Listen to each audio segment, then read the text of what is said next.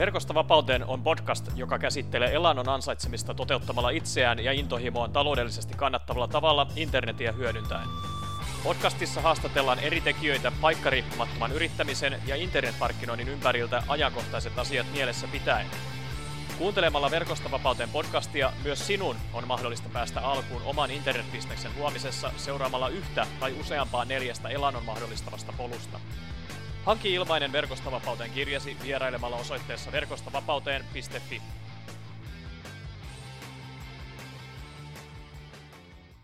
Mikko Raispuro täällä, moi! Tässä Verkostavapauteen podcastin jaksossa keskustelen hullujen liiketoimintaideoiden toteuttamisesta varsinaisen energiapakkauksen sarjayrittäjä Mia Pirisen kanssa. Mia on nelikymppinen puhuja, kirjoittaja ja triplayrittäjä äiti – hän on 15 vuoden ajan tehnyt muiden muassa henkilöstöjohtamista, yritystoiminnan kehittämistä ja henkilöarviointeja monissa eri suomalaisissa yrityksissä sekä yrittäjänä. Mia kertoo myös Brasilian olevan hänen toinen kotinsa. Erityisesti Koillis-Brasiliassa sijaitseva pieni kylä palmuineen ja koskemattominen hiekkarantoinen kiehtoo sekä häntä että osaa hänen pyörittämästään liiketoiminnastaan yhä uudelleen. Moi Mia ja tervetuloa Verkosta vapauteen podcastin haastatteluun. Miten menee? Moikka ja kiitos mukaan kutsusta. Tosi kiva olla mukana tässä. Päivä on oikeastaan alkanut mahtavasti niin kuin moni mun aamuista alkaa. Aamut on mulle semmoista kaikkien tehokkainta aikaa ja näin ollen myöskin energiatasot sitten on aika korkeat heti näin aamusta. Kyllä. Loistava. Tota, kerroksä kuuntelijoille heti tässä kärkeen, että, että kuka sä oot, mitä teet ja missä päin sä meet tällä hetkellä? Yes, eli Pirisen Mia on tosiaan mun nimi ja mä ehkä tituleeraisin itseni kaikkein eniten hullujen ideoiden toteuttajaksi, tämmöisten eskapististen kokemusten toteuttajaksi ja nauttijaksi. Mutta ehkä jos ajatellaan tämmöisiä yleisemmin tunnettuja titteleitä, niin sarjayrittäjä ehkä kuvaa kaikkein eniten mun toimintaa. Mä myöskin kirjoitan ja käyn puhumassa erilaisissa tilaisuuksissa. Ja tällä hetkellä on, on Suomessa keskellä maaseutua. Täällä oikeastaan tän enempää metsien keskelle ei enää pääse, eli on tämmöisessä luonnon rauhassa nauttimassa ja ulkona pakkanen paukkuu. Aivan. Tota, tasapainottaako se energia, energia tai sua hyvin, kun sä oot siellä rauhan keskellä? Joo, todellakin. Että silloin varsinkin, kun on paljon asioita menossa, niin tämä luonto ja rauhallinen ympäristö kyllä tasapainottaa oikeastaan sit sitä vauhtia tuolla työpuolella. Kyllä, ja tekee tosi hyvää niin kuin ihan jokaiselle ihmiselle, ihan niin kuin kansalaisuudesta ja, ja sijainnista riippumatta. Verkosta vapauteen teemaan kuuluu hyvin olennaisesti paikkariippumaton eläminen ja työskentely, niin tota, ansaitseeko sä Mia Pirinen sun toimeentuloa paikkariippumattomasta netin avulla, perinteisemmällä työllä, vaiko kenties molemmin tavoin? Joo, sanoisin, että tällä hetkellä oikeastaan mun tulovirrat tulee aika lailla yhdistelmästä, eli, eli siinä on mukana tämmöistä tuloa, joka on paikka riippumatonta, mutta on toki myöskin sellaisia töitä, missä sitten tavallaan vaaditaan mun läsnäoloa tietyssä paikassa. Mutta oikeastaan mä oon tällä hetkellä ollut ihan tyytyväinen tähän kombinaatioon, vaikka mä pyrin koko ajan enemmän ja enemmän tekemään asioita, jotka on paikka riippumattomia ja on jättänyt paljon semmoisia töitä pois, mitkä vaatii multa tietyssä paikassa niin kuin läsnäoloa. Mutta kyllä niitä aina kuitenkin jonkun verran on ja, ja se on ihan ok tässä hetkessä. Tämä kombinaatio sopii mulle ihan hyvin. Kyllä, ja paikkariippumattomuus on siitä mukava termi, että tavallaan se jopa mahdollistaa sen, jos sä haluat olla tietyn aikaa paikkariippuvainen, koska sitten sulla on se vapaus valita, että, että sä oot jossain paikassa just silloin, kun sä haluat olla tekemässä työtä. Niin joo, vaikka tulevaisuudessa ajattelen niin, että, että se paikkariippumattomuus on niin kuin ehkä semmoinen asia, mitä kohden tosiaan haluaa enemmän mennä, niin toisaalta on välillä hyvä olla paikoillaankin, varsinkin tällaisten ihmisten, joilla on paljon ideoita, paljon asioita menossa samaan aikaan, niin se tekee kyllä hyvää maadottua hetkeksi aikaa paikalle johonkin asiaan. Ja sitten taas toisessa hetkessä on mukavaa esimerkiksi se, että et itsellä on ollut mahdollisuus olla tuolla tosiaan Koillis-Brasilian rannoilla ja, ja tehdä sitten sieltä käsin töitä, että meillä osa liiketoiminnosta nimenomaan liittyy sinne päin, niin niin on ollut etuoikeutettu siinä mielessä, mutta, mutta kyllä se maadottaminenkin on välillä hyvä, että sä oot tavallaan yhdessä paikassa ja, ja oot siellä jonkun aikaa, niin, niin se tekee ihan hyvää ihan mielelle. Kyllä, kyllä. Tota, allekirjoitan täysin tuon, että just toi kun sanoitte, että paikallaan oleminen on oikeasti hyvä asia niin kuin silloin tällöin, ja, ja tavallaan siinä tasapainottuu ja sitten siinä saa ajatuksia kasaa ja saa niitä rutiineja, joiden avulla sit tota, se tekeminen on ihan erilaista kuin se, että pitäisi viikko toisensa jälkeen vaihtaa, vaihtaa maisemaa ja taas tulee uudet paikat ja uudet kuviot. Tota, vähän tuossa mainitsit sun liiketoiminnasta, että toiselle puolelle maapalloakin asti on vienyt, niin tota, haluatko kertoa hiukan tarkemmin näistä sun eri, eri liiketoimintamallista, joita sä sar- sarjayrittäjänä tota, teet tällä hetkellä? Joo, meillä on tosiaan siis kolme eri verkkokauppaa, eli eri yritysten verkkokauppaa. Sen lisäksi meillä on sitten verkkokursseja myynnissä. Mä käyn paljon puhumassa erilaisissa tilaisuuksissa. Ja sitten järjestetään myöskin sinne Brasilian suuntaan sitten tämmöisiä eriteemaisia matkoja, että on ollut yrittäjille suunnattuja, että sitten ihan, tämmöiseen hyvinvointiin liittyviä matkoja. Ja osa oikeastaan sitten, minkä takia siellä Brasilian suunnalla liikutaan, niin niin osa niistä tuotteista niin me tuotetaan nimenomaan siellä Brasiliassa. Eli meillä on siellä Koillis Brasiliassa tämmöinen pieni perheyritys, jonka kanssa ollaan tehty jo pidemmän aikaa yhteistyötä ja tiedetään, että he toimivat vastuullisesti ja ollaan nyt sitten vuosien varrella saatu luottamusta heidän kanssa sitten rakennettua niin, että tunnetaan he vähän jo niitä työntekijöitä ja tiedetään sitten niistä työoloista siellä. Ja sen takia sitten meitä välillä pitää ja saadaan olla siellä Brasiliassa paikan päällä vähän katsomassa, miten asiat sujuu eteenpäin. Ja osa tosiaan meidän tuotteista siis on ihan konkreettisia tuotteita, mutta sitten osa niistä asioista, mitä mä teen ja mitä myyn verkkokursseina, on sitten tämmöistä asiantuntijapalvelua, joka liittyy nimenomaan sitten tähän mun pitkään työtaustaani enemmän tuolla liiketoiminnan kehittämisen puolella ja henkilöstöjohtamisen puolella.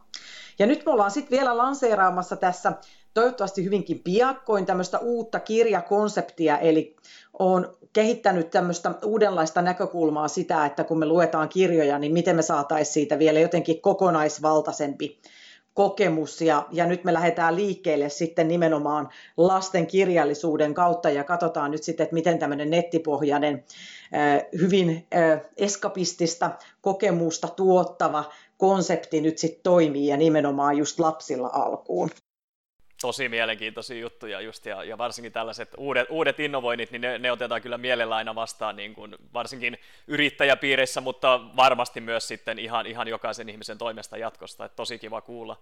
Tota, miten sä saat ajan riittämään kaikkeen? Täytyy sanoa, että joskus mä sitä ihan itsekin mietin, että miten aika kaikkeen tämmöiseen riittää, mutta täytyy tässä vaiheessa sanoa, että kredittiä mä en voi tästä kaikesta hallinnasta kyllä itselleni pitää, enkä kunniaa siitä ottaa, että mulla on hyviä ihmisiä mun ympärillä, jotka auttaa, auttaa mua tekemään sellaisia asioita, mitkä taas sitten ei ole siellä mun ytimessä tai mun koressani. Ja, ja näin mä pystyn säästämään myöskin aikaa itselläni, eli mä keskityn niihin asioihin, missä mä oon hyvä ja missä mulla on kokemusta ja, ja talenttia, ja sitten mun ympärillä on tosi lahjakkaita talentteja, ihmisiä, jotka auttaa mua sitten erinäisissä asioissa. Et sanotaan, että yksin tällaisen kokonaisuuden hallitseminen olisi varmaan käytännössä aika mahdotonta. Ainakin sillä ajatuksella, että jos haluaa vielä hyvinvointiinsa säilyttää, niin, niin en usko, että yksin tämmöistä kaikkea pystyisi tekemään. Ja muutenkin mun mielestä on tärkeää se, että, että me keskitytään siihen meidän ydinosaamiseen. Ja on sitten ihmisiä, joiden ydinosaamista on se joku sellainen asia, mikä ei ole taas sitten siellä sun koressa. Että tämä on mun mielestä tehokasta ja, ja tosiaan haluan, haluan kyllä kunnian antaa näille ihmisille, jotka toimii tässä mun ympärillä. Aivan loistava vinkki, ja toi yleensä just valitettavasti jää hyvin monelta yksityisyrittäjältä niin kuin huomioimatta se, että, että niin kuin pyritään tekemään kaikki itse sen takia, että ehkä saataisiin niitä kuluja pienemmäksi, ja sitten ei välttämättä osata arvostaa sitä tai arvottaa sitä omaa aikaa ja se, missä oikeasti on hyvä, ja sitten käyttää apua niihin muihin asioihin. Joo, tämä on mun mielestä niin kuin tärkeä asia ja, ja koskee myöskin ihan pienyrittäjiä. Ja monta kertaa tosiaan on ihan itsekin törmännyt siihen, että halutaan tehdä asiat itse just sen rahan säästämiseksi. Vaikka todellisuudessa se aika, minkä sä käytät asian tekemiseen, mistä sulla ei ole kokemusta tai missä sä et ole oikeasti niin riittävän hyvä, niin se vie sulta niin paljon aikaa taas sitten siltä nimenomaan ydintekemiseltä, joka vie asioita eteenpäin. että monihan kysyy sit siinä vaiheessa, että okei, että kyllä mä nyt palkkaisin jonkun tähän tai ostaisin palvelua, jos mulla olisi rahaa, mutta kyllä mä uskon, että, tai mä ajattelen niin, että yrittäjyys on kuitenkin riski, ja se riski on aika pieni siinä kohtaa, jossa jonkun ydinasian annat ammattilaisen tehtäväksi, joka käyttää siihen paljon paljon vähemmän aikaa kuin se, että sä lähdet itse opettelemaan sitä taitoa. Ja saat ehkä jonkun, jotenkin sanotaan, että lopputulos ei ole ehkä niin hyvä kuin mitä se sitten olisi ammattilaisen tekemänä. Et kyllä mä kuitenkin kannustan siihen, että et me, ei, pienyrittäjillä ei ole tietenkään vara ostaa kaikkea palvelua välttämättä heti, mutta katsoa, mitkä ne on ne kaikkein tärkeimmät, mitkä on niitä, mitä sä osaat oikeasti vähiten ja missä sulla on vähiten sitä omaa motivaatioa tehdä ja opetella niitä asioista ja antaa edes sitten ne asiat eteenpäin. Kyllä, kyllä, aivan, aivan loistavia vinkkejä, ja kuuntelijat voivat näistä varmasti poimia just niin kuin, ja yrittäjät tota, konkreettisia vinkkejä ihan niin kuin itsensä kehittämiseen ja oman toiminnan kehittämiseen. Tota, vähän tuossa sivutit liiketoimintamallien yhteydessä näitä verkkokursseja, niin tota, haluatko kertoa tarkemmin, tota, minkälaisia verkkokursseja te, sä, sä tarjoat tai, tai sun yritykset tarjoaa tota, ihmisille? Jees, siis mulla on ollut pari sellaista isompaa kokonaisuutta, jotka on pyörinyt tuolla verkkokurssien puole, puolella. Ensimmäinen on tämmöiseen yrityspersonointiin liittyvä verkkokurssi ja siinä nimenomaan haetaan sitä, että että yrittäjät etsivät itsestänsä semmoisen ainutlaatuisen kombinaation sun omaa persoonaa, sun omia kokemuksia, niitä sun omia talentteja, mitkä ei välttämättä edes liity siihen suoraan siihen yritystoimintaan. Ja näistä tehdään tosiaan semmoinen ainutlaatuinen kombinaatio, joka sitten tuotteistetaan joko palveluiksi tai konkreettisiksi tuotteiksi ja, ja näin ollen sitten erottaudutaan siellä markkinassa. Ja juuri se ajatus siitä, että et, me yritetään, ja moni yri, pienyritys näyttää niin kovin samankaltaiselta, jos tuotteet on samankaltaisia, että miten me näytään siellä rivissä asiakkaalle houkuttelevana ja erilaisena ja persoonallisena kombinaationa. Ja tämä verkkokurssi perustuu nimenomaan just siihen, että sitten yritetään etsiä sitä omaa kombinaatioa ja miten se sitten tuotteistetaan markkinoille. Toinen isompi teema oikeastaan liittyy tämmöiseen menetelmään, mitä mä oon kehittänyt kehittänyt tässä mun urani aikana ja, ja se on nimeltänsä talenttihakkerointi, Success Hunt Method englanniksi. Ja sen ideologia taas on se, että, että kaikki lähtee siitä, että jokaiselta meiltä löytyy semmoisia uniikkeja talentteja ja kykyjä, mitä muilta ihmisiltä ei löydy. Ja nyt mä en oikeastaan puhu niistä vahvuuksista enää, mitä kun meiltä usein kysytään sitten eri paikoissa, että mitkä on sun vahvuudet, ja me kerrotaan vahvuuksiksi asioita, mitä me ollaan totuttu kertomaan, totuttu kuulemaan, mitkä liittyy suoraan meidän työtehtäviin. Ja nyt sitten tämä menetelmä astuu tavallaan muutamia askelia oikeastaan taaksepäin, eli katsotaan, että mikä on se sun semmoinen ainutlaatuinen lahjakkuuden ja talenttien yhdistelmä, tai, tai yksittäinen kyky, mitä käyttämällä niin sä todellakin pääset eteenpäin vauhdikkaasti sun uralla ja sun tavoitteissa. Ja tämä verkkokurssi tosiaan auttaa sitten sen tunnistamiseen. Siinä verkkokurssissa on sitten erilaisia tasoja, että voi tehdä ihan minikurssilla, eli itsenäisesti, tai sitten ottaa henkilökohtaista valmennusta siihen mukaan ja sitten käytän myöskin tämmöistä henkilöarviointia, mikä sitten oikeastaan kokonaisuutena on aika tehokas tapa löytää, että mikä on justiinsa sun se semmoinen ainutlaatuinen ta- talentti, mikä voi olla hyvinkin semmoinen tiedostamatonkin, että monella mun asiakkaista ne, ne tulokset on sellaisia, että ne ihmiset ei välttämättä ole itsekään tiennyt, että niiltä löytyy sellaisia talentteja. Ja nyt sitten uutta materiaalia tällä hetkellä on, on tuottamassa sitten taas tämmöisen verkkokurssin kanssa, että on päätellyt, että pystyisin auttaa muitakin ihmisiä, jotka on samankaltaisia kuin minä. Eli ideoita on 24-7 ja edes se uniaika ei vähennä sitä idearikkautta. Ja sitten jos kyllästymisen aste on aika lyhyt, eli tavallaan tarvii koko ajan sitä muutosta siellä toiminnassa, että miten tällaiset ihmiset sitten voi toimia yrittäjänä ja nimenomaan miten näitä kykyjä pystyy käyttämään ehkä parhaimmalla tapaa niin kuin eduksi, eikä niinkään niin, että niistä on haittaa. Niin tällaistakin materiaalia on sitten tulossa. Kyllä. Tähän ihan luonnollinen jatkokysymys on varmasti se, että mistä sä ammennat kaiken tämän energian Joo, tämä on oikeastaan semmoinen kysymys, mitä, mistä, tai mitä multa kysytään paljon, että mi, mistä tämä kaikki energia tulee. Ja, ja mä oon kyllä oikeastaan pienestä lähtien ollut semmoinen energian kasauma, eli on paljon ollut kyllä virtaa tässä, tässä neitosessa silloin pienestä lähtien, ja, mutta nyt sitten oikeastaan aikuisena mä oon osannut vasta alkaa sitä niin kuin suuntaamaan oikealla tavalla ja hyödyntää sitä energiaa oikealla tavalla. Et hyvin pitkään mä yritin mahtua tänne yhteiskunnan luokkaan ja nimenomaan siihen ajatteluun, että et keskity yhteen asiaan ja tee yhtä asiaa kerrallaan, kunnes mä sitten ymmärsin, että mun tyyppisellä ihmisellä niin se ei oikein toimintamalli, vaan, vaan nimenomaan se, että et mulle tärkeää on se, että mulla on koko ajan jotain uutta menossa. Ja samaan aikaan ne olemassa olevat edistyy, eli semmoinen pysähty, pysähtymisen tila ja paikallaan olo on mulle oikeastaan aika semmoinen energiaa vievä Eli koko ajan kun mä oon liikkeessä, asiat menee eteenpäin, uusia asioita tapahtuu, jokainen päivä on tosi erilainen, niin mä huomaan, että mun energiatasot pysyy, pysyy hienosti ylhäällä. Mutta toki se semmoinen balanssi on tärkeä myöskin sit siinä, että et, satalasissahan ei voi koko aikaa vetää, että toki se vaatii sitten sen palautumisen myöskin.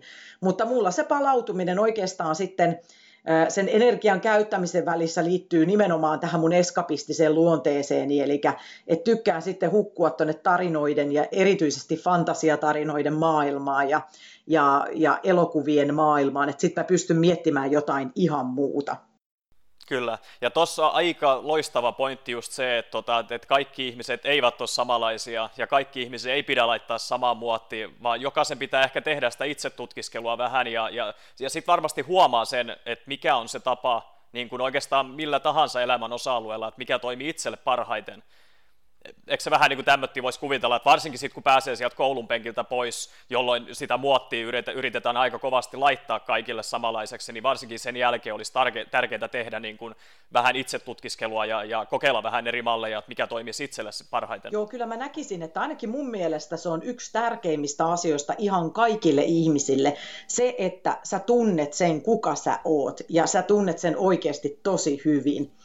Että tavallaan sä tiedät, minkälainen kombinaatio sulla löytyy niitä erilaisia talentteja, lahjakkuuksia, kykyjä, osaamista, elämän kokemusta ja niitä persoonallisia ominaisuuksia. Ja sen jälkeen sä hyväksyt itses kaikkine särmine, kulmines ja nimenomaan näet itses ainutlaatuisena, erilaisena persoonana kuin kukaan muu silloin se, kun sä lähdet eteenpäin ja elämässä tulee työssä ja muualla vastoinkäymisiä, niin ne ei tunnu niin rankalta, jos sä oikeasti tiedät, kuka sä oot. Ja sä tiedät, mitkä sun omat arvot on ja millä tavalla sä meet eteenpäin. Mutta jos sä oot lähtenyt liikkeelle siitä, että sä oot yrittänyt kopioida jonkun toisen tapaa olla just hän, niin silloin ne vastoinkäymiset on paljon rankempia, koska sulle ei ole vahva se pohja siellä, se sun oma tie ei ole kirkas, se sä et, ihan tarkalleen tiedä, miten sun pitäisi niihin vastoinkäymisiin ikään kuin ö, suhtautua. Joten kyllä mä sanoisin, niin kuin sanoit tuosta koulun penkiltä, niin viimeistään silloin on kyllä hyvä lähteä semmoiselle itse tutkimusmatkalle niin sanotusti ja löytää se oma uniikki kombinaatio, koska se on mun mielestä ainoa tapa, mikä oikeasti johtaa menestykseen.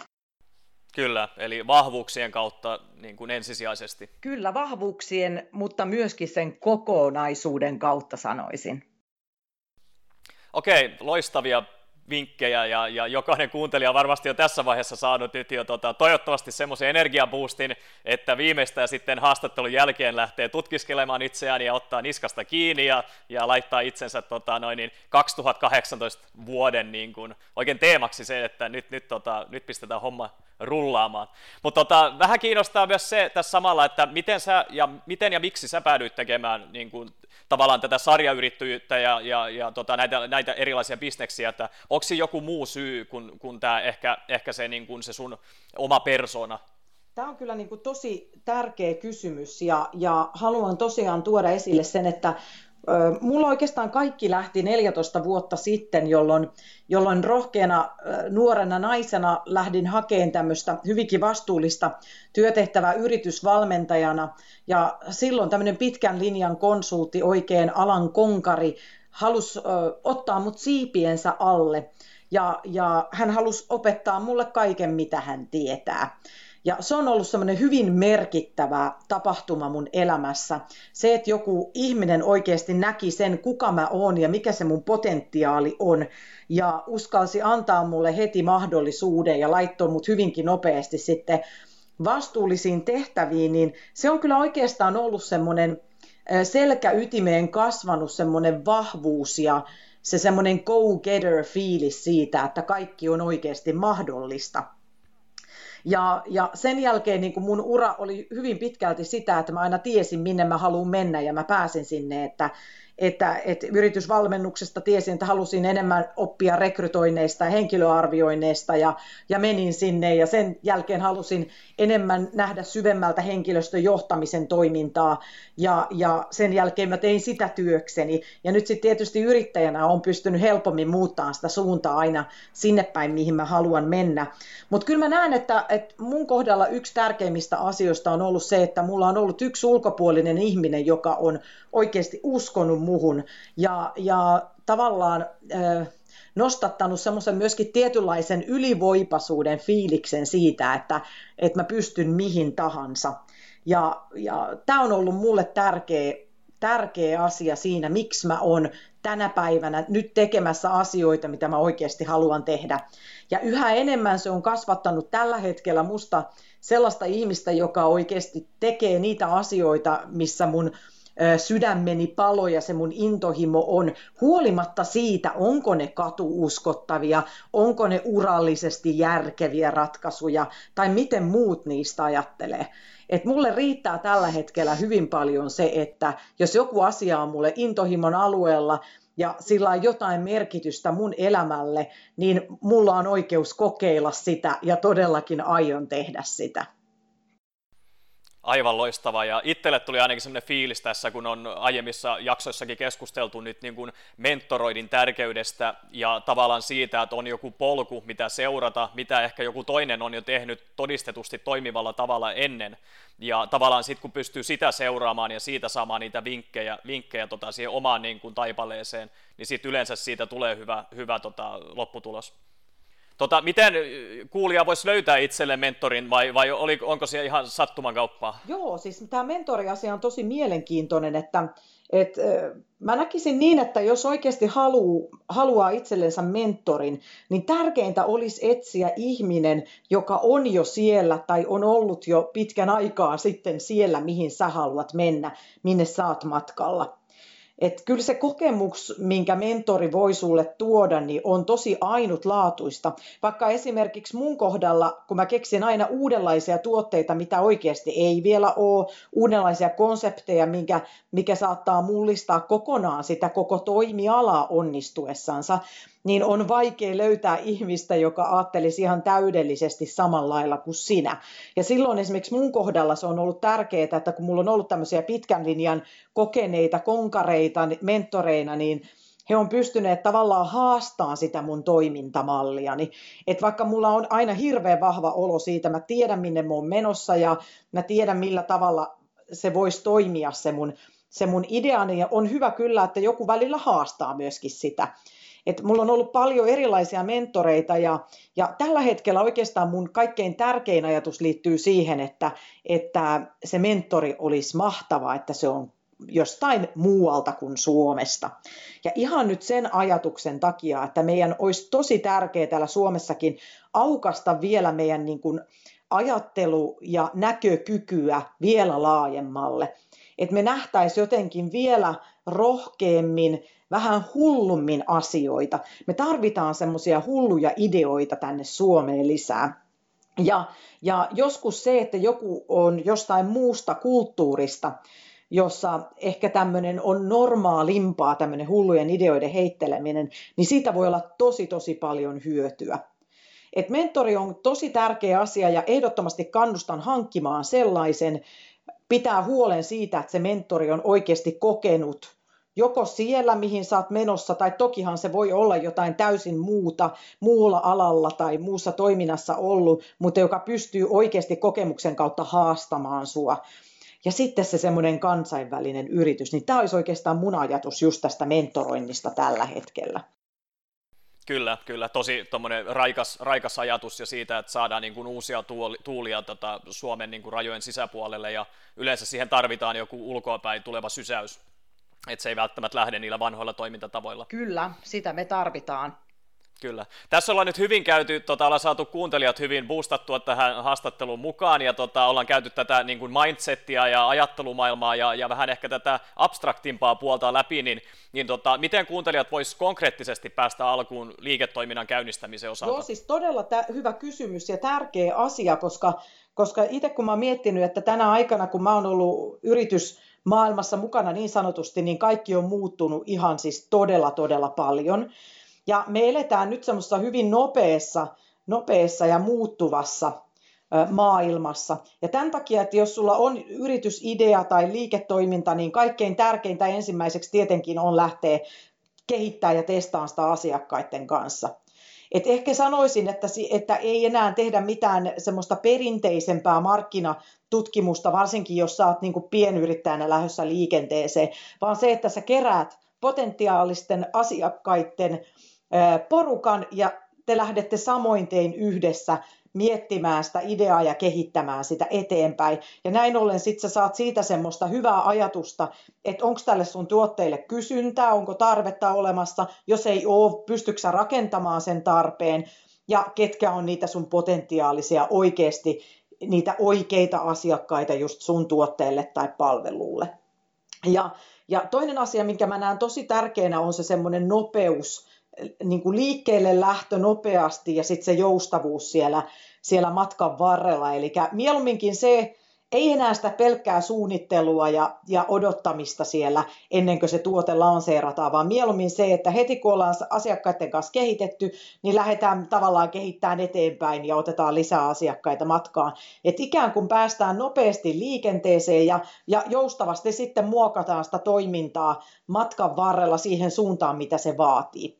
Et me ei voida enää jäädä odottamaan, koska mä oon, varsinkin olen huomannut sen omissa toiminnoissani, että ympäri maailmaa ihmiset keksivät samoja ideoita, mitkä sulla on. Vaikka se sun idea olisi sellainen, mitä ei maailmassa vielä ole, niin todennäköisesti sitä kohta on. Ja näin ollen kyse on siitä, että sä lähet, jos sulla on oikeasti hyvä idea, niin sä lähet nopeasti liikkeelle sen kanssa, asiakkaiden kanssa joustat, muutat sitä tarpeen, tarpeen vaatiessa, mutta älä nyt ainakaan sitten ole niin kuin myöhässä sen asian takia sen takia, että sä oot suunnitellut liian kauan sitä siellä omassa työhuoneessasi.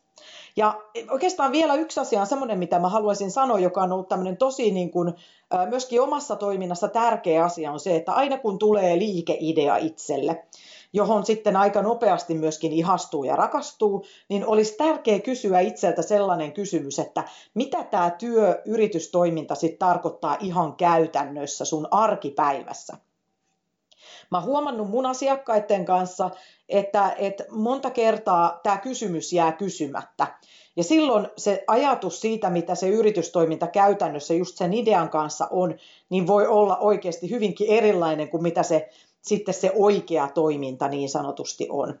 Esimerkiksi verkkokauppatoiminnassa, jos ajatellaan, mitä meilläkin on tässä useampi, useampi kappale, niin kyllä tässä aina alkuun ihan jokainen, jokainen joutuu tekemään sellaisiakin töitä, mitkä ei todellakaan ole ehkä sitten sitä sun intohimon alueella olevaa, olevaa toimintaa. Että kyllä se on paljon alkuun sitä, että, että ennen kuin sä pystyt ulkoistamaan niitä asioita, niin sä pakkaat itse ja lähetät asiakkaille ja, ja vastaat asiakaspalvelusta ja muusta. Eli tavallaan on hyvä tiedostaa vaan se, että mitä kaikkea konkreettista se sun työ, työ niin sanotusti pitää sisällänsä. Mutta tämmöisiä ajatuksia ehkä tästä tulee mieleen nyt tässä kohtaa. Kyllä, kyllä. Aivan mahtavia juttuja. Tota, Onko sun mielestä kaikista ihmisistä yrittäjiksi? Joo, mielenkiintoinen kysymys. Mä tavallaan oon, aikaisemmin mä oon ajatellut hirveän vahvasti sitä, että, että kaikista ihmisistä ei ole yrittäjäksi. Mutta nyt oikeastaan niin kuin matkan varrella mä oon alkanut huomaan, että yrittäjyyttä on myöskin niin monen kaltaista. Ja niin kuin esimerkiksi mun omassa tilanteessa, niin mulla on paljon ihmisiä, jotka tukee niitä asioita mun yritystoiminnassa, missä mä en ole hyvä tai missä se mun oma talentit ja lahjakkuudet ei oikeastaan ole. Niin mä huomannut, mutta että mun ajatus on alkanut myöskin niin kuin aukeamaan tämän asian suhteen. Et mä uskon, että tuolla on monta ihmistä, jotka tällä hetkellä sanoo, että heistä ei ole yrittäjiksi, mutta jos he oikeasti tietäisivät heidän todelliset talentit ja lahjakkuudet, myöskin niitä tiedostamattomia, niin sieltä voisi löytyä jotain pointteja, jotka tekiskin heistä itse asiassa ihan hyvän yrittäjän. Et mä itse asiassa löysin itse vanhan Facebook-viestin, viestin, mitä oltiin kaverin kanssa käyty nyt jo tietysti kauan aikaa sitten, mutta siinä viestissä mä kirjoitin hänelle, että musta ei ikinä tulisi yrittäjää. Ja mua nauratti itseäni niin paljon se asia, että, että, että mä oon silloin ajatellut näin.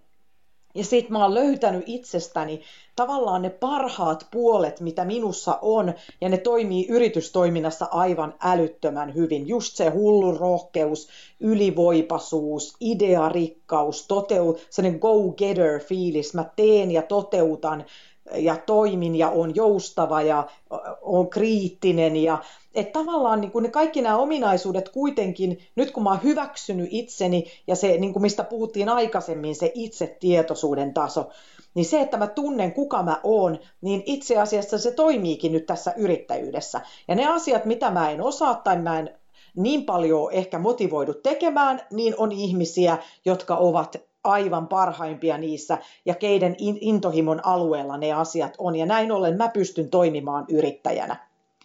Että tavallaan kyllä niin kuin, ö, sanoisin näin, että on varmaan paljon ihmisiä, jotka ajattelee, että heistä ei ole yrittäjiksi, mutta heistä oikeasti voisi olla. Mutta toki kaikkien ei ole pakko olla yrittäjiä ja ei voikaan tietenkään meidän yhteiskunnassa. Kaikki, kaikki ei voi olla yrittäjiä, että se on ihan ok näin. Mutta kyllä mä haastaisin ihmisiä ajattelemaan vähän laajemmin tätä asiaa.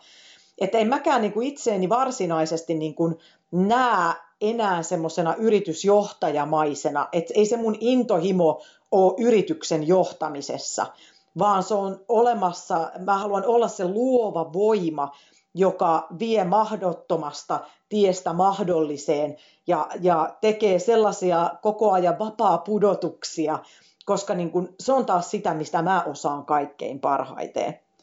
Et kyllä niin kuin sanotaan näin, että et haasta itse tälle ajatukselle ja ajattele vähän laajemmin. Ja sitten jos sä päädyt, että se ei ole sun juttu, niin se on ihan fine. Ei sen tarvikkaan olla.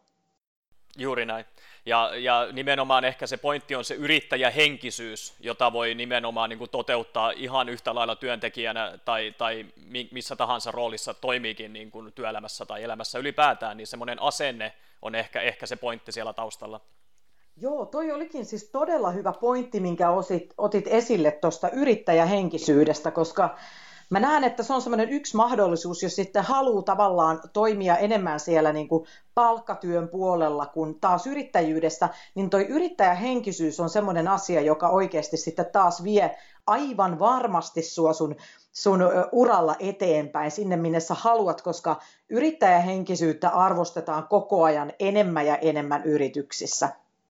Kyllä, mä allekirjoitan täysin ton, tota, että maailma, maailma muuttuu nimenomaan siihen suuntaan, että ehkä ei ole enää niitä tuttuja ja turvallisia usean kymmenen vuoden työpaikkoja, ja vaikka olisikin, niin se kilpailu on hyvin kovaa sit siellä niin kuin yrityksen sisälläkin, että siinä pitää olla itse koko ajan hereillä ja, ja kehittyä, että tota, varmasti pysyy niin kuin maailman mukana ihan yhtä lailla. Kyllä, se asia on just noin niin kuin sä sanoit. Tota, millaisia myyttejä tai uskomuksia esimerkiksi uuden liiketoiminnan käynnistämisessä niin sun mielestä on? Tätä oikeastaan voisi katsoa niin kuin kahdesta eri näkökulmasta, että, että jos ajatellaan niitä myyttejä, mitä sen tulevan yrittäjän omaan toimintaan liittyy, niin, niin se mitä on huomannut ja on itsekin aikoinani tehnyt ihan täsmälleen nämä samat asiat, onneksi myöhemmin sitten olen oppinut omista virheistäni, mutta että edelleen sitä näkee, että moni ajattelee tavallaan, just tämä yksi, yksi on se, että mä teen kaiken itse. Että me tehdään alkuun, yritetään, niin kun, käytetään tosi paljon siinä yritystoiminnan alkuvaiheessa aikaa siihen, että me yritetään itse tehdä meidän omat nettisivut, markkinointimateriaalit, logot, ja sitten me tavallaan niin kuin hukataan sitä sitä aktiivista markkinointi- ja myyntiaikaa, mikä siinä alussa on tosi tärkeää, koska, koska niin kuin yrittäjyydessä se vaan on niin, että jos ei sitä rahaa tule, niin sitä rahaa ei tule. Ja, ja vaikka pääsiskin alkuun startti rahojen ja muiden voimin toimimaan, niin sekin loppuu jossain vaiheessa. Et kyllä kyllä niin kuin tärkeintä olisi heti tavallaan alkaa aktiivisesti tekemään sitä ydinhommaa ja antaa ammattilaisten tehdä sitten nämä tämmöiset tämmöiset asiat, missä sä et ole hyvä, niin kuin mä oon aikaisemminkin sanonut. No toisen oikeastaan mä näkisin semmoisen, että, että mä näen tämmöistä asennetta ja ajatusta edelleen paljon, että mä teen niin kuin kaikki muutkin tekee. Perustetaan yritystoiminta, katsotaan alan toimijoita ja kopioidaan täsmälleen samanlainen toimintamalli. Ja tähän ei sitten auta yhtään ketään, että että tavallaan jos me ajatellaan, että meillä on asiakaskunta X, joka haluaa ostaa palvelun, mitä sullakin on tarjolla, mutta niin on sitten monilla muillakin, niin jos et sä mitenkään oikeasti erotu siitä porukasta, niin, niin äh, aika vaikea sen asiakkaan on ehkä valikoitua juuri sun luokse. Sitten se on semmoista sattuman peliä että, että minkä se asiakas valitsee. Että kyllä mä sanoisin, että nimenomaan just se personointi on tosi tosi tärkeä ja al, alusta lähtien sä tiedät, että mikä se sun ainutlaatuinen kombinaatio on ja miten se näkyy asiakkaille. Koska tämä on yksi juttu myöskin, mihin mä törmään tosi usein on se, että, että se personointi on siellä asiakkaan pään sisällä tai sen yrittäjän pään sisällä, mutta se ei oikeasti näy ulospäin. Ja, ja sitten se tavallaan yrittäjä ajattelee, perustelee sitä, että et joo, mutta että tämä mun toiminta on tosi laadukasta ja sitten kun se asiakas tulee tänne, niin mä teen tämmöisen jutun, mitä muut ei tee. Mutta jos ei se näy oikeasti ulospäin selkeästi, niin onko sillä silloin mitään merkitystä sitten tavallaan sen asiakashankinnan kannalta. Toki kun sä sen asiakkaan sinne saat ja sitten sä voit esimerkiksi hänelle tehdä jotain ylimääräistä, mistä hän pitää ja joka on persoonallista ja nimenomaan erottuvaa, niin hän varmasti sitten tulee uudestaan. Mutta jos ajatellaan, että sä oot aloittava yrittäjä ja sun pitää ensin saada ne asiakkaat haalittua sinne sun, sun tavallaan yritysten palveluiden tai tuotteiden luo. No kolmas on semmoinen, mä en tiedä, että, että mihin, minkä takia tämä edelleen liikkuu meissä ihmisissä tämmöinen ajattelumalli, tämä, tämä juttu ei vaan toimi mulle ajattelu. Että joo, ihan hyvä idea, mutta ei tämä vaan toimi mulle. Et aika vähän me halutaan oikeasti sitoutua tekemään asioita. Et jos mä ajattelen, että et, ei meidän, kaikki meistä tietää, että toi verkko on täynnä erilaisia verkkokursseja, valmentajia, puhujia, kaikkia, jossa on konkreettisia koko ajan toimintoja meille siitä, että miten me saadaan menestyvää liiketoimintaa. Ja, ja mä, mua hämmentää tämä tosi paljon, että, että minkä takia me ihmiset ei sitouduta tekemään, että jos me ostetaan vaikka joku verkkokurssi, niin sitten me ei välttämättä kuitenkaan sit tehdä niitä konkreettisia asioita, mitä, mitä siihen liittyy, jotta me nähtäisiin, että mitkä ne tulokset on. Mä väitän, että ihan kaikista kehitystoimista on jotain hyötyä, jos ne oikeasti vie loppuun saakka. Mutta jos me haetaan vaan inspiraatio eikä ole valmiita tekemään konkreettisesti asioiden eteen jotain, niin sitten niitä tuloksiakaan ei välttämättä näe. Ja sitten semmoinen oikeastaan tuohon asiakkaiden valintaan, mitä, mitä mä oon huomannut itse itse mun niin kun asiakkaiden kanssa on se, että et vähän pelätään ottaa semmoista kapeeta kohdeasiakasryhmää, semmoista niche-ajattelua, vaikka nimenomaan just mun mielestä ainakin tärkeää on se, että se, just se sun asiakas tunnistaa juuri hänet siitä sun viestinnästä, että hei, tämä on just mulle. Yksi hyvä esimerkki on mun yksi uusi tuote, jonka kohderyhmänä olin itse ajatellut – paljon niin kuin nuoren, sanotaanko, paljon semmoisia nuorempia henkilöitä, ketä esimerkiksi nyt sitten sitä tuotetta on ostanut. Ja tämä on ollut mulle itselle tosi hyvä opinpaikka myöskin, että et, et monenlaiset ihmiset on ostanut ja sitten se, että kuka on se kaikkein tavallaan tehokkain kohderyhmä siellä. Ja tämä asiakas, yksi asiakas sanoi mulle, että olipa tosi kiva, kun olette suunnitellut tämän tuotteen vaan just meidän ikäisille ihmisille. Ja mua hämmensi tämä juttu, koska mä en ollut ollenkaan ajatellut sitä sinne kohderyhmään, mutta se kertoi mulle siitä, että se markkinointi on nyt toiminut tietyllä tavalla oikein. Mä oon tunnistanut niiden asiakkaiden ongelmat, ja ne ongelmat on eri ikäisissä ihmisissä. Ja näin ollen tavallaan kuka tahansa niistä asiakkaista, niin kokee, että tämä on just mulle, eikä että tämä on tämmöiselle niin kuin isolle ryhmälle. Niin näin ollen niin kuin sanoisin, että, että ei kannata pelätä sitä kapeetakaan niin kuin kohderyhmän määrittelyä.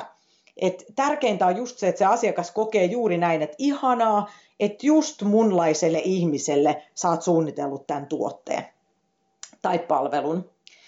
Ja, ja viidentenä on just niin, tota, oikeastaan jos me ajatellaan nimenomaan sitä personointia vielä, että et, sä et voi olla liiankaan, sä, että, et, mun mielestä ei voi olla liian särmikäs. Jos sä oot siis hyvän maun mukainen ja sä, oot, sä et ole siis röyhkeä, niin kuin liian röyhkeä, et puhutaan tämmöisestä arvomaailmoista ja puhutaan siitä, että mikä on hyvää makua vielä. Mutta kyllä mun mielestä saa erottua ja saa olla persoonallisia mielipiteitä ja, ja uudenlaisia tapoja tehdä toimintoja, että ainakin ne jää, jää paremmin sitten mieleen. Ja sitten jos me ajatellaan vielä ulkopuolisin silmin, niin, niin kyllä äh, mun kohdalla ulkopuolisten myytit mun yritystoimintaan liittyen liittyy just nimenomaan siihen, että miksi sä et keskity yhteen asiaan, miksi et sä fokusoidu ja, ja käytä kaikkia voimia yhteen asiaan. Ja sitten toinen asia liittyy siihen, että, että tavallaan että tämä on liian uusi, että, että olisiko järkevämpää tehdä jotain, mitä on jo olemassa. Ja mä oon itse ainakin niin ratkaissut ne niin, että, että mä fokusoidun kyllä, mutta mä fokusoidun yhteen asiaan. Silloin kun mä teen sitä, niin mä, mulla on hyperfokus päällä siihen. Mutta, mutta mun, mulla yhden päi, päi, yksi päivä voi sisältää monia eri asioita, ja silloin mä aina fokusoidun yhteen asiaan kerralla. Ja sitten se, että jonkun on vaan tehtävä niitä uusia juttuja, että antakaa mennä vaan sielläkin kuulijoissa, niin, niin vaikka kuinka paljon vastu... Itse asiassa mä joskus kuulin, että mitä enemmän vastustusta sä saat, niin sitä parempi niin tota, merkki se on siitä, että, tässä, että sun jutussa on jotain uutta. Joten, joten go ahead. Tämmöisiä myyttejä tulee mieleen. Kyllä. Ja sitten kun tota, näistä myyteistä päästään eteenpäin, niin, niin tota, haluaisinkin kysyä sulta, että, että mistä sä nautit sun elämässä eniten juuri nyt, eli mihin tämä sun, sun oma polkus on johtanut? Tällä hetkellä mä nautin kyllä tosi paljon siitä, että mulla on ollut mahdollisuus kirjoittaa. Että kirjoittaminen on mulle super tärkeä intohimo. Se on se mun eskapistinen maailma, niin se kanin kolminne mä hyppään. Ja, ja vähäksi aikaa poistun tästä arjen puurtamisesta.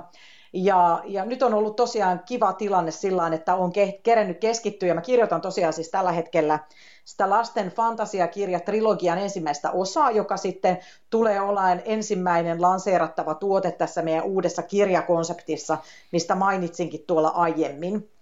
Ja, ja sitten mä vielä opiskelen tässä kaiken muun työn lisäksi niin käsikirjoittamista, ja sen puolella on sitten saa, kanssa saanut sitten että kirjoittaa sitten omaa elokuvakäsikirjoitusta ja, ja televisiosarjaa sitten tämmöisenä NS-koulutyönä ja, ja se on ollut myöskin niin kuin mahtavaa, että mä on, mulla on ollut nyt aika mennä oppimaan jotain täysin uutta, että vaikka mä oon kirjoittanut, niin en tosiaan ole aikaisemmin elokuvakäsikirjoituksia kirjoittanut, enkä, enkä TV-sarjaa, ja se on ollut tosi, tosi nautinnollista olla jossain täysin vihreänä, ja on lupa olla täysin tietämätön joistain asioista. Et se on ollut tosi nautinnollista. Mä todella suosittelen ihmisille, teille kaikille sitä, että joskus kannattaa tehdä jotain, missä ei oikeasti osaa mitään, eikä, eikä ole aikaisemmin ollut mitenkään äh, mukana, koska se tuo semmoisen täysin uudenlaisen pohjan siihen kaikkeen sun muuhunkin tekemiseen. Ja toinen semmoinen ilon asia, mistä on ollut, niin on ollut tämä meidän yksi uusin tuote ja uusin yritys, mikä on perustettu Aguamiu, eli tämmöinen uusi uima, uimatuote, mitä ei ole vielä maailmassa sellaisena ollut.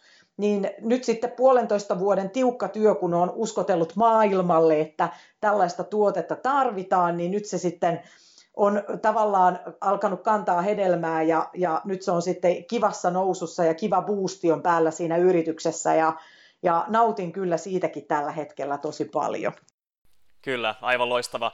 Sen verran palaan tähän kirja, lastenkirjakonseptiin, että onko se tulossa Suomen markkinoille vai, vai ihan kansainvälisellä aspektilla? Joo, me aloitetaan nyt Suomen markkinoilta ja ihan suomen kielellä, ja, mutta sitten aika nopeana tavoitteena on se, että lähdetään kirja kääntämään sitten ja koko konsepti sitten äh, käännetään englannin kielelle ja lähdetään katsomaan sitten tuota kansainvälistä markkinaa ja, ja miten sitten sinne voitaisiin päästä mukaan.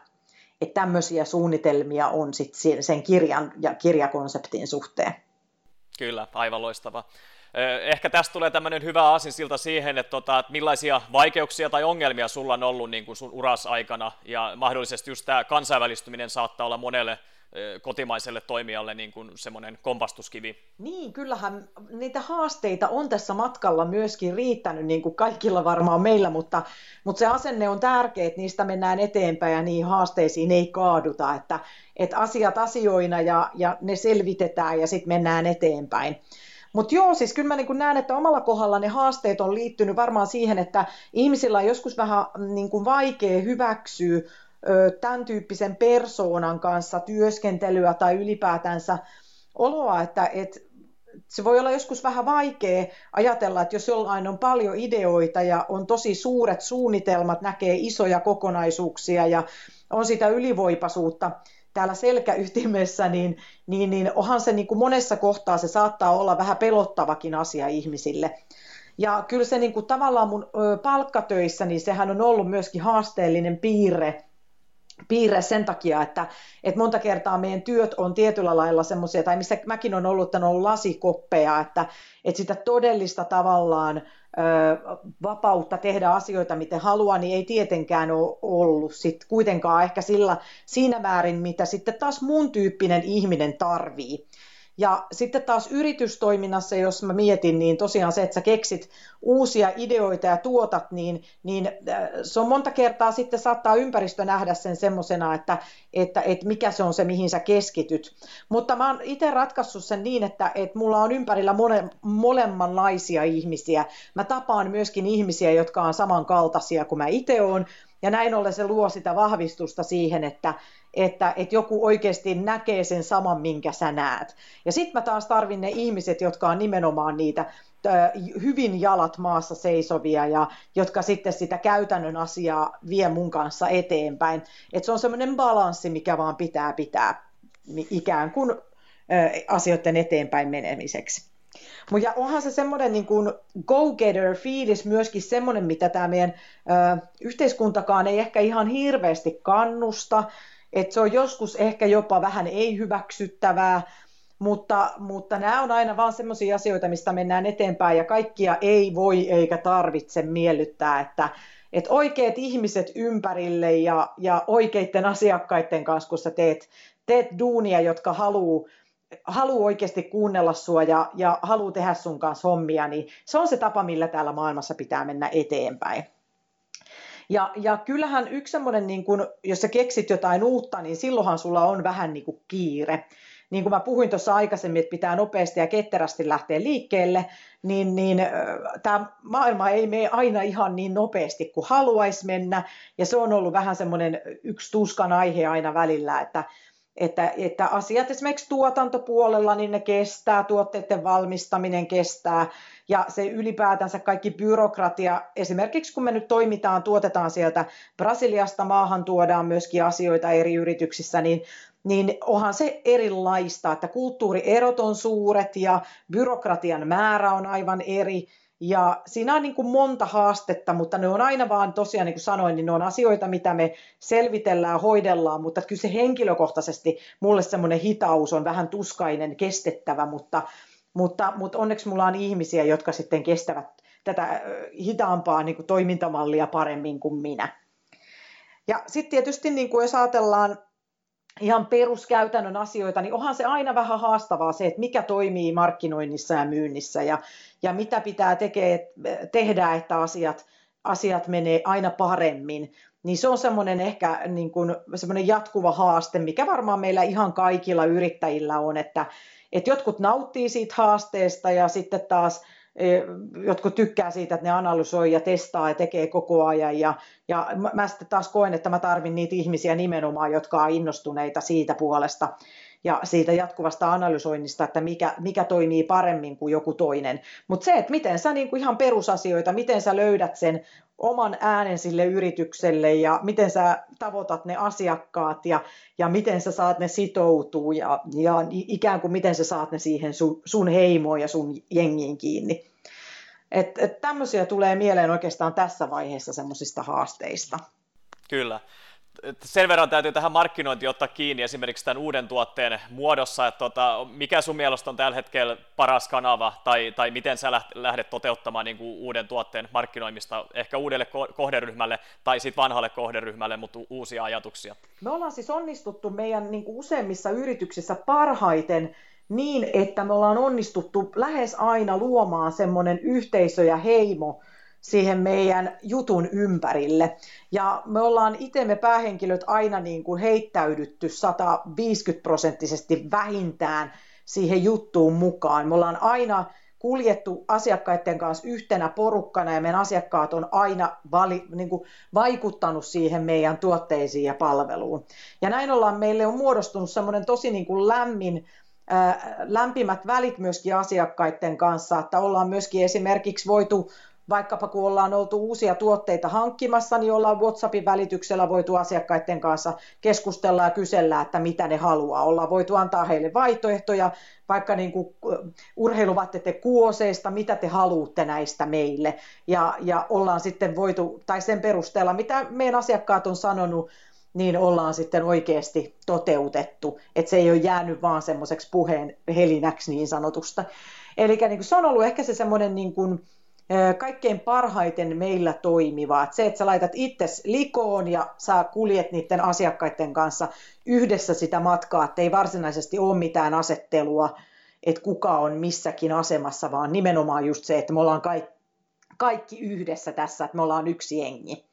Mutta nyt sitten tämän uusimman uimatuotteen kanssa, niin on ollut tosi mielenkiintoista huomata se, että, että nyt sitten ollaan tavallaan huomattu, että kaikkein tehokkain markkinointi ei ehkä olekaan se, mikä tällä hetkellä on eniten vallalla, vaan, vaan astutaankin taaksepäin askeleita ja ollaan päästy toteamaan, että paikallismarkkinointi toimii tämän asian kanssa kaikkein parhaiten. Eri paikkakunnilla on omat uimahallinsa, ja sitten se, että me saadaan tämä uimatuote asiakkaan päälle sinne uimahalliin, niin vaatii sitä, että me näy, näytään paikallislehdissä, me näytään paikallisissa tapahtumissa, ja tavallaan ollaan konkreettisesti läsnä. Eli vähän semmoista niin kuin vanhempaa toimintamallia, että aina ei voi tietyllä tavalla hylätäkään niitä vanhoja, vanhoja keinoja, vaikka niin kuin ollaan muissa yrityksissä taas todettu, että, että ne ei toimi taas sitten näihin muihin yrityksiin niin sillä tavalla hyvin. Mutta tämä on ollut hieno ja mahtava opin paikka ja oppimatka myöskin itselle siinä, että, että näin se vaan menee, että, että eri tuotteiden kanssa niin ne, ne eri lähestymiskulmat on vaan erilaisia ja, ja sitten se pitää vaan tunnistaa, että mitkä ne on. Kyllä, ja tota, aika tavallaan niin kuin siisti juttu sinänsä, kun puhutaan netistä koko ajan ja se, että netti muuttaa kaiken, ja sitten yleensä perusasiat saattaakin unohtua, kun lähdetään sinne niin kuin suinpäin tyrkkäämään mainosrahaa, vaikka, vaikka näistä perinteisistäkin keinoista voisi vois löytyä sitä apua. Eli, eli ehkä se pointti on myös se, että tota, täytyy olla avoin niin kuin kaikki, kaikki markkinointimuotoja kohtaan, eikä, eikä niin kuin suinpäin tyrmätä niitä vanhoja hyviksi, joskus ennen varsinkin hyvin toimi, toimivia ratkaisuja. Niin, tämä on ollut mulle ainakin semmoinen hyvä oppi, että, että että mitään ei kannata tavallaan sulkea pois ihan vaan sen takia, että ei nykyään enää ei tämä kannata se voi hyvinkin kannattaa. Joku perinteinen keino ja oikeastaan vielä, mikä mua itseni kiinnostaa eniten, että miten me voidaan yhdistää nämä kaksi, eli viedä sinne ehkä perinteiseen tapaan markkinoida, niin sisään näitä täysin tämän hetken aallonharjalla olevia menetelmiä ja, ja ajatuksia ja toimintatapoja että mua kiinnostaa se, että miten me voidaan yhdistää, tehdä mahtava kombinaatio tästä perinteisestä ja uudesta, koska siellä voi olla taas joku, joku väylä ja kolonen ja tie just tämän tyyppiselle ajatukselle, ja se voi toimia taas sitten itse asiassa vielä paremmin kuin kumpikaan näistä ääripäätoiminnoista. Kyllä, aivan, aivan loistava vinkki. Siirrytään vähän eteenpäin haastattelussa ja tota, keskustellaan vaikka vähän sun tavoitteista, kun sulla on niin paljon tota, erilaisia projekteja tässä käynnissä, niin, niin onko sulla lyhyen ajan tavoitteita ja sitten vastaavasti ehkä vähän pidemmän ajan, ajan tota, projekteja ja tavoitteita? Tavoitteet siis joo, on tosi tärkeitä, tärkeitä ja, ja itsekin ajattelen tavallaan niin, että tavoitteet auttaa sua koko ajan luomaan sitä tietä ja sä teet päätöksiä aina sen tavoitteen näkökulmasta. Mutta sitten mä myöskin uskon siihen, että ne tavoitteet muuttuu ja ne saa muuttua ja sille pitää myöskin olla tilaa. Mutta tällä hetkellä lyhyen tähtäimen suunnitelmat on se, että me saadaan toimeen uusi yritys Aquami mukavaan nousuun ja, ja löydetään ne paikallisesti ne ihmiset sieltä ja saadaan heidät innostuun tästä meidän uudesta mahtavasta tuotteesta ja, ja sitten taas toisaalta juuri se, että löydetään oikeita ihmisiä sitten tekemään tätä juttua meidän kanssa. Ja myöskin sitten tämän uuden kirjakonseptin lanseeraus on iso asia. Et nämä kaksi asiaa oikeastaan vie mun fokuksen nyt tässä lyhyemmällä tähtäimellä täysin, koska ne on molemmat jo yksittäisen aika isoja asioita. Ja pitkän tähtäimen suunnitelma sitten, jos mä ajattelen itselleni, niin sehän voi tapahtua hyvin nopeastikin, mutta on just tämä kansainvälistyminen. Et mua itseäni kiinnostaa hyvin no, paljonkin se, että millaisia uusia reittejä me voidaan löytää siihen, että, että sä pääset kansainvälisille markkinoille, jos vaikka puhutaan nyt tästä vaikka kirjakonseptista. Että tavallaan kirja-ala on sinänsä aika perinteinen ja siihen on tosi erilaiset, erilaiset prosessit tuolla ulkomailla, että miten me löydetään uudenlaisia reittejä kuin mitä tällä hetkellä on. Ja toki sitten tämä niin kuin mun oma unelmani tämän kirjo, harjoittaa, tosiaan opiskelen sitä käsikirjoittamista, niin sen kanssa liittyy siihen, että, että minkälaisia reittejä me löydetään nimenomaan käsikirjoituksen käsikirjoituksien maailmassa tuonne kansainväliselle puolelle. Ja, ja semmoinen oma unelma, ehkä vähän isokin, on se, että olisipa se mukava jonain päivänä vaikka Netflixistä omaa, omaa sarjaa sitten päästä katsomaan. Ja vaikka se onkin iso suunnitelma, niin mä uskon, että kaikki on mahdollista, että aina on reittejä, mutta jonkun pitää ensimmäisenä aina sinne, sinne koskemattomalle maalle niin sanotusti lähteä ja lähteä tutkimaan niitä reittejä. Ja, ja va, ei aina ole helppoa, mutta se, että kun se pitää mielessä, että kaikki on mahdollista, niin, niin mä uskon, että hyvä siitä loppujen lopuksi kuitenkin tulee.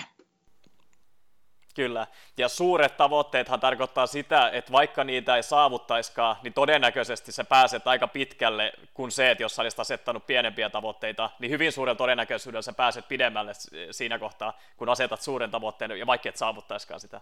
Niinpä, toi on ihan totta, että että meidän pitäisi pystyä pitämään silmät auki ja oikeastaan ei saa liikaa lukkiutua niihin meidän tavoitteisiin, vaan meidän pitää pitää silmät auki, niin silloin me nähdään niitä mahdollisuuksia, joita kaikkien meidän edessä on oikeasti paljon enemmän kuin mitä me nähdään. Mutta jos me ollaan liian lukkiutuneita tiettyyn suuntaan, tiettyyn tavoitteeseen ja pakotetaan itsemme sinne suuntaan, niin meiltä saattaa nähdä joku vielä parempi reitti ja parempi lopputulos näkemättä niin oot kyllä ihan oikeassa, että joskus se tie, kun sä vaan avoimin silmin meet, niin voi johtaa, vaikka se ei johda sinne sun alkuperäiseen tavoitteeseen, niin se voi johtaa sut paljon parempaan paikkaan. Kyllä, että et niinku se omakin taipale ja oma koko, kokonaisuus niinku muuttuu siinä matkan varrella. Se on ihan totta, että et kun ihminen kehittyy koko ajan ja ajatukset kehittyy ja, ja, ja tavallaan sä, sä muutut siitä, millainen sä olit silloin, kun sä alun perin suunnittelit lähtevässä jollekin tielle, niin sä oot ihan erilainen sitten jonkun tietyn ajan kuluttua jo, niin silloin on tärkeää just, että se, se avoimuus pysyy siinä ja, ja otetaan uutta suuntimaan niin sanotusti.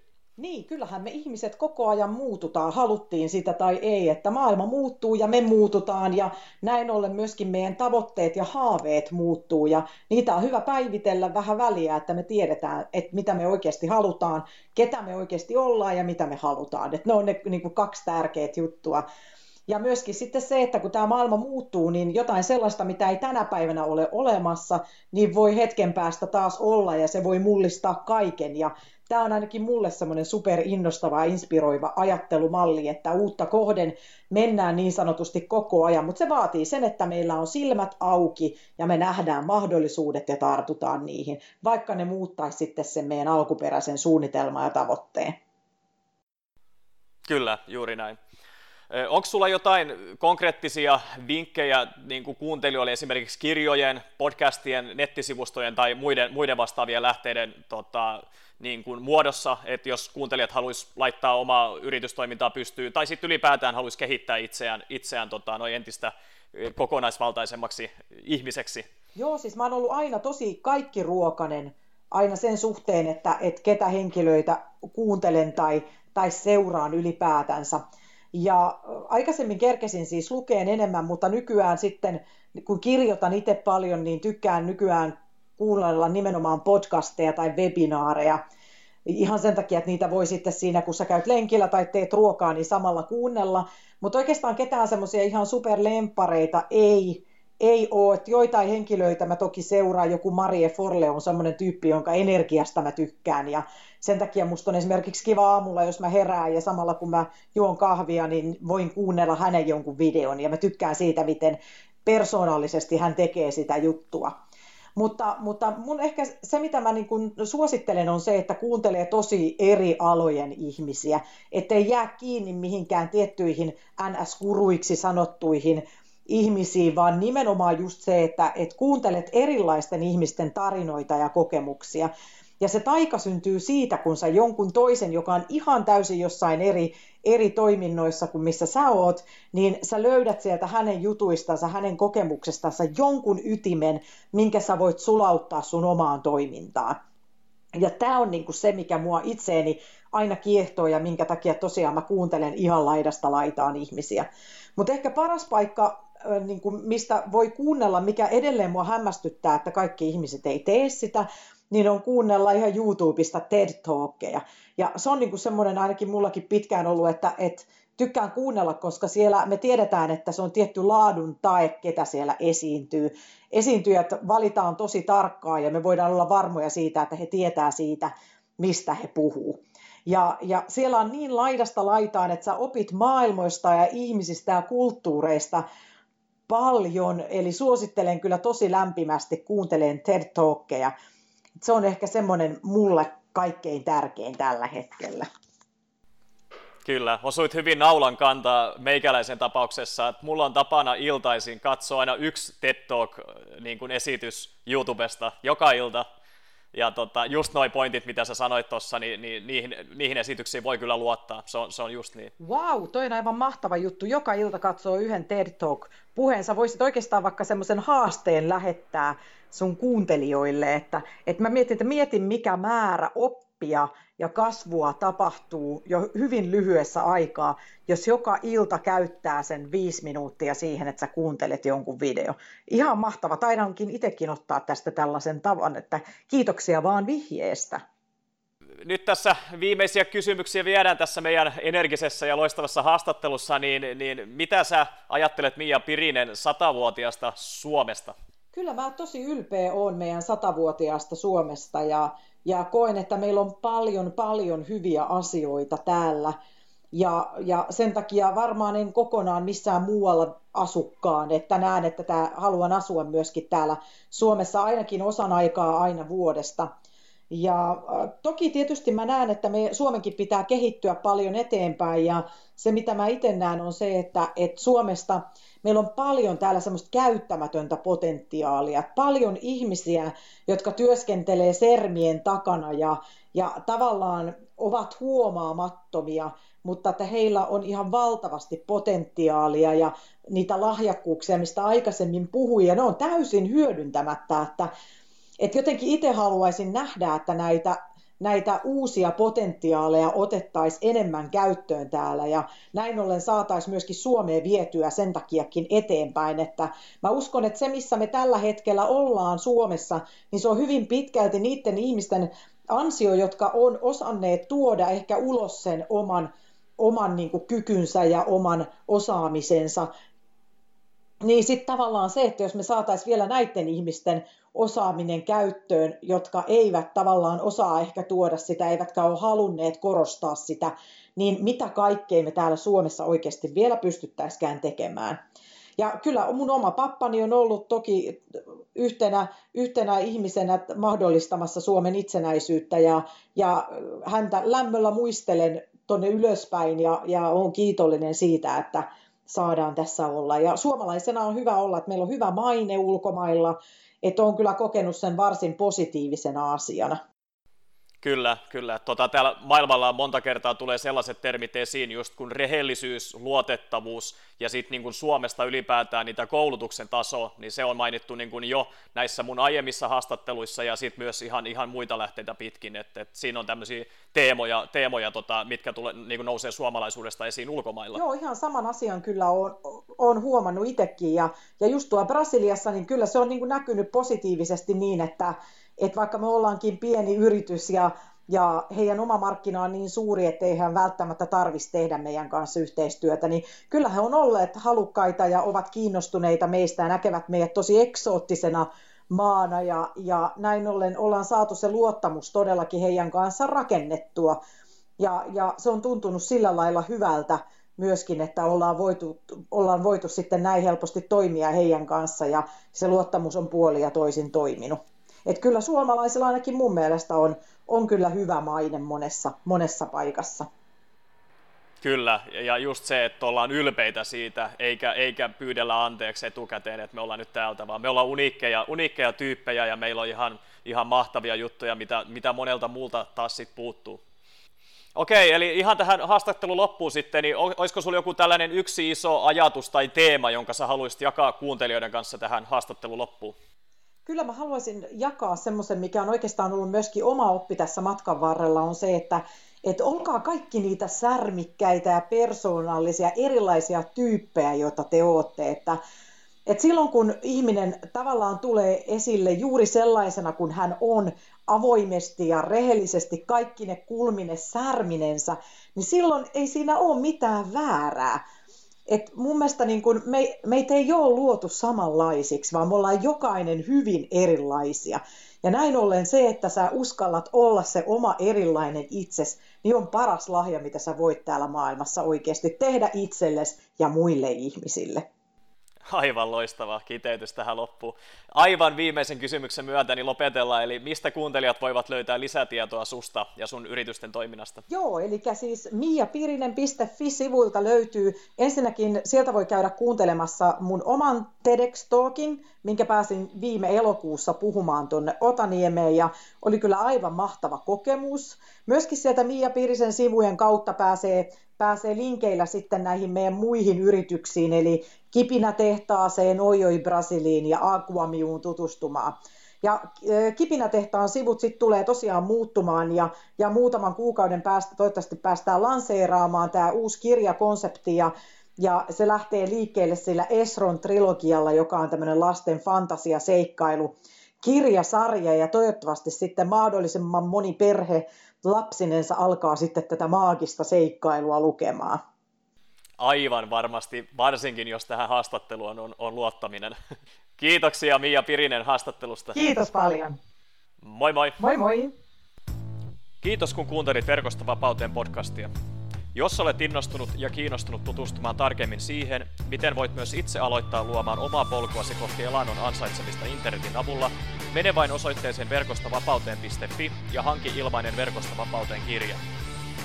Lisäksi, jos pidit tästä jaksosta, niin arvostaisin sitä kovasti, jos tilaisit podcastini ja jättäisit arvostelun siitä, miten mielestäsi suoriuduin.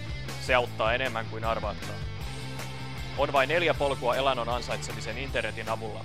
Valitse oma ja muuta maailmasi.